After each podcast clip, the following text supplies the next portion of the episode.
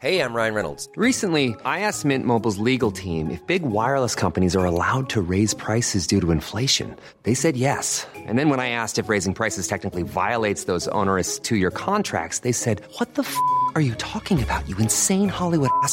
So to recap, we're cutting the price of Mint Unlimited from $30 a month to just $15 a month. Give it a try at mintmobile.com slash switch. $45 upfront for three months plus taxes and fees. Promo rate for new customers for limited time. Unlimited more than 40 gigabytes per month. Slows. Full terms at mintmobile.com.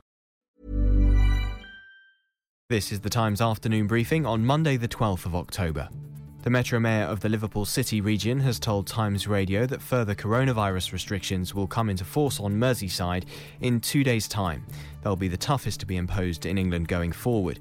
It's understood that the government is set to announce a three tier system of restrictions for the whole of England, ranging from medium to very high.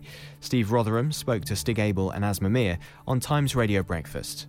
There will be a debate, one imagines, tomorrow, and then they will be enacted on Wednesday, and we will be put into tier three. So that's what we think the timeline is, and that hasn't given us an awful lot mm. of wriggle room to try and get a negotiated deal over the line. But we've done our best over the last three days and nights. Times Radio's chief political commentator Tom Newton Dunn says a lot of activity has been going on behind the scenes to try to finalise what measures will actually be brought in. The Treasury, I'm told, is trying to keep table service in restaurants still open in that highest level, the, the very high alert level. Big pushback against that from the health ministry. I suspect they'll probably fail in that.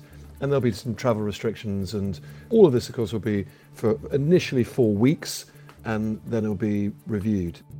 Joe Anderson, who's the mayor of the city of Liverpool, says he's put strong pressure on the government during talks over the weekend. I resisted and refused to accept the closure of uh, restaurants. Uh, I said a lot of them have been made COVID safe. A lot of businesses have spent money uh, making themselves COVID safe, and I thought it was madness to actually close restaurants. And equally similar to some pubs, the government just refused to entertain that idea at all. Mr. Anderson says that in talks with the government, he asked for financial support equivalent to what was provided under the furlough scheme, but that this was rejected. Speaking to Times Radio Breakfast, the Culture Secretary, Oliver Dowden, defended Minister's latest decisions. This is a reasonable, proportionate, and balanced approach. We know the huge costs of taking more extreme measures, as we saw during the, the last lockdown.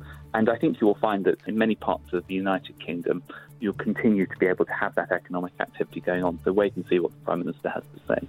NHS England's medical director, Professor Stephen Powis, has also announced that Nightingale hospitals in Manchester, Harrogate, and Sunderland are now on standby, while there's also more protection for NHS staff. We will be introducing, with tests provided by the Test and Trace Service, regular testing for staff in these high risk areas, even when they don't have symptoms. Stricter lockdown measures could also be about to be imposed in Northern Ireland. 1,066 new cases were reported yesterday, while one further person has died. You can hear more on these stories throughout the day on Times Radio.